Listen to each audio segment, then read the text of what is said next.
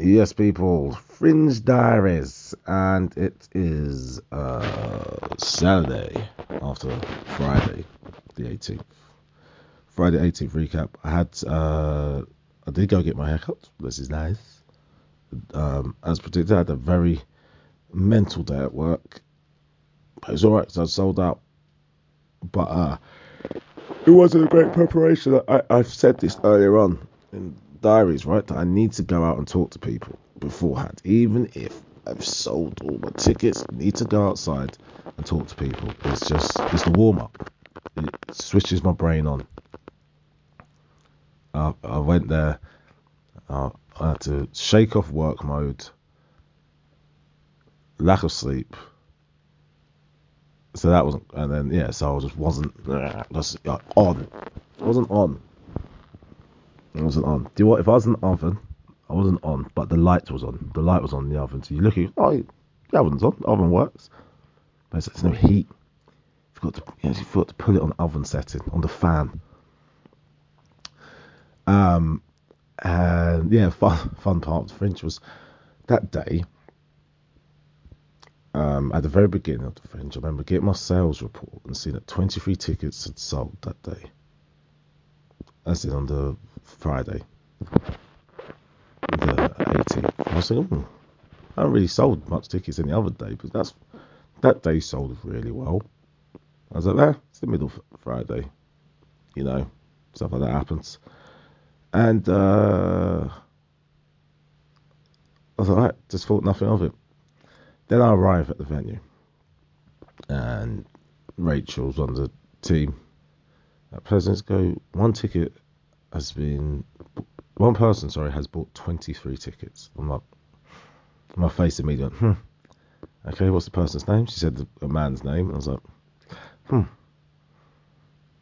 I go, there's two things. This is this is either a work night out or a stag do. And my heart is saying stag do. And uh, my brain is saying stag do. Every part of me says stag do. I don't want it to be a stag do, but it's gonna be a stag do. Um, the day we're filming, yeah, we're filming with Next. I was like, I don't want a stag do in because simple fact is, 23 men, by the law of averages, one has to be a knobhead. That's all you need, one knobhead to ruin the show, especially if the room's small. 56 it holds, it's going to hold 52. And as I looked on the camera, because now I can look on the camera watch people come into the room, I see one man walking with a pint, followed by another, followed by another. I'm like, oh man. It was a stag do. Uh, and I let that bother me. I didn't just come on stage as I normally do. I just uh, in my because I hadn't settled in my head whether I was going to address the fact they're a stag do or not. So I just kind of did neither and both at the same time.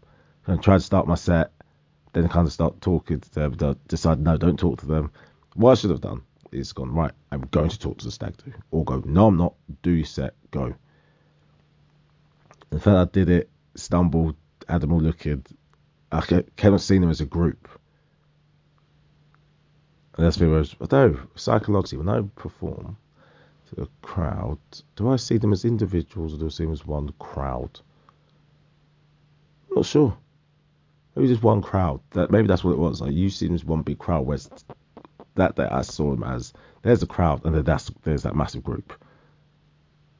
And if I describe the crowd, the crowd are loving it. That group though were not getting on board all the time.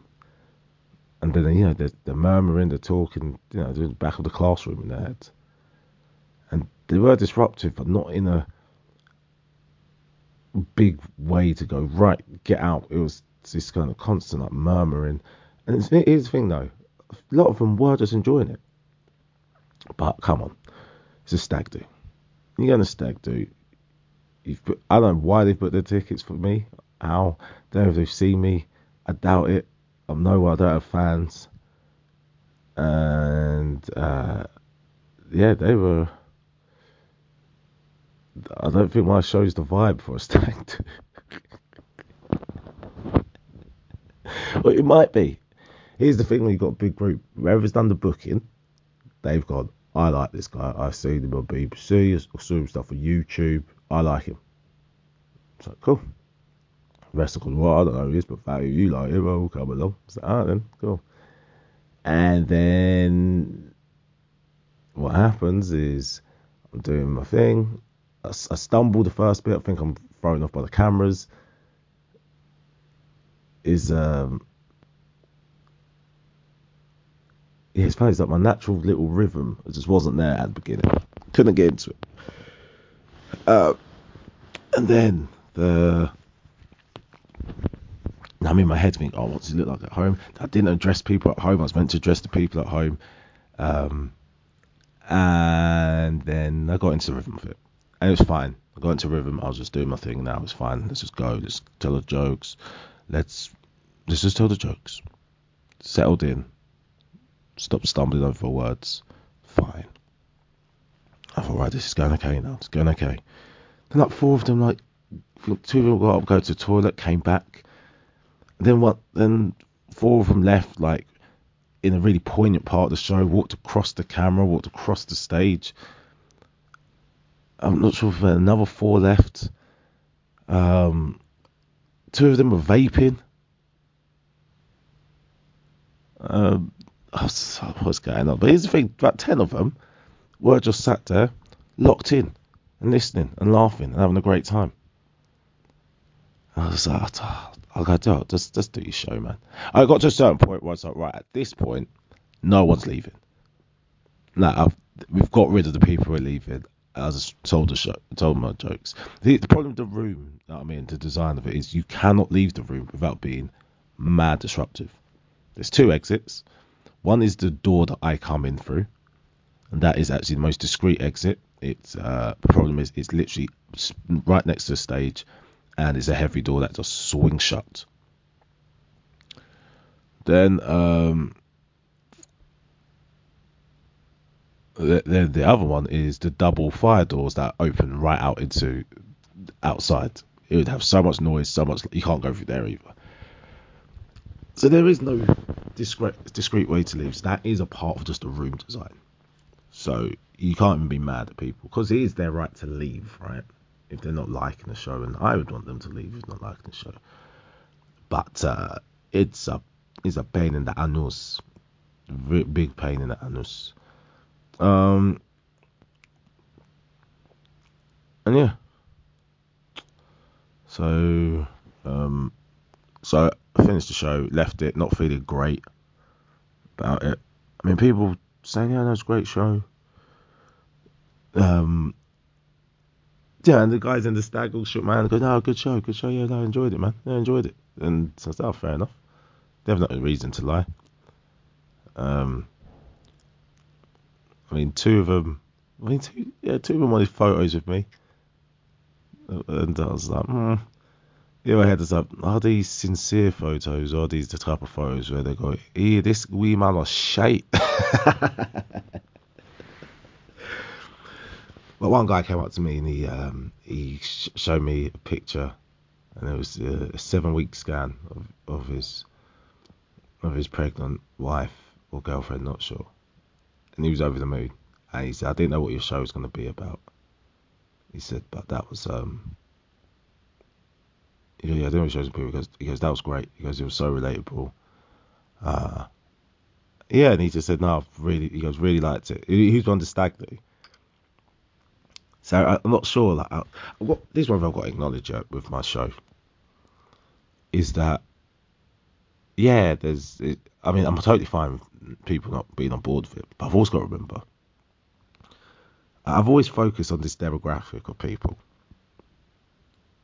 um, like people going through IVF and it not working for them, um,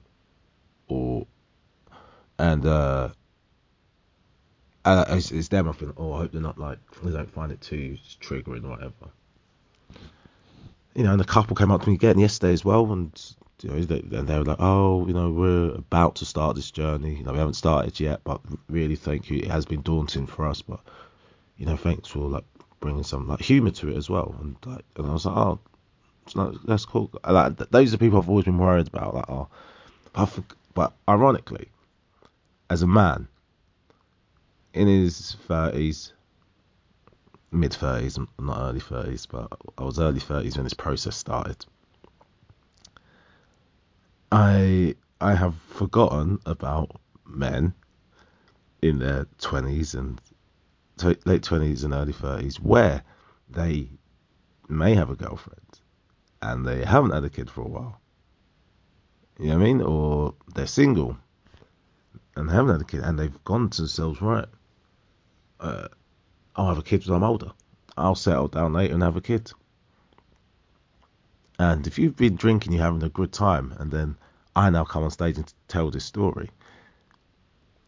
I think I said to Emmanuel, I go, it's like for people being through IVF or struggled to have kids, men or women, my show is validating the boogeyman. The, boogeyman that's no one, they've been too scared to talk about. I've said, don't worry.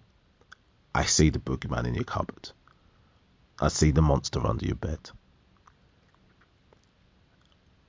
Whereas these guys, I've just told them there's a monster under your bed. They didn't even know there was a monster. Uh, so it might be a bit unsettling, my story. Because, yeah, it ends all happy and stuff, but they're like, you what? This is something that I need to work. I, you, do I need to go get checked? You know what I mean? So it's, uh, yeah. Because that's one thing I don't tell people go get checked. That's not my story. Because I'm not trying to scare people. I'm just trying to say this is what happened to me. So yeah, so I've got to remember that as well. So um, but yeah, yeah, we move, we learn, and now I've got to decide today because I'm meant to be doing promo for the clip for the video to then then it's going out live on Sunday. Uh,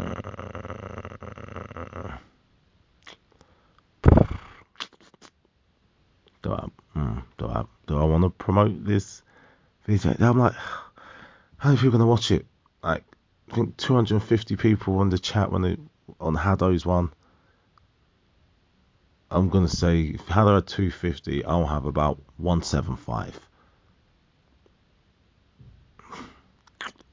175 people seeing the show.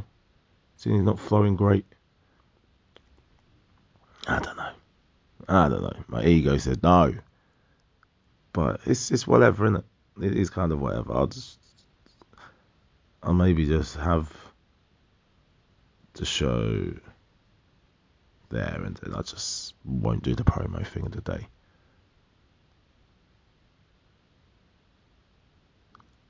Do what? It'd be different if I could say in the promo thing, guys, this isn't the best version of the show. There's a stag do in there. Maybe I can hint that I know a stag do's coming. But yeah, I don't know, man. I don't know. I don't know. I don't know. Anyway, we'll see. Anyway, that's this is the longest one. Clearly, clearly bothered. anyway, that's it.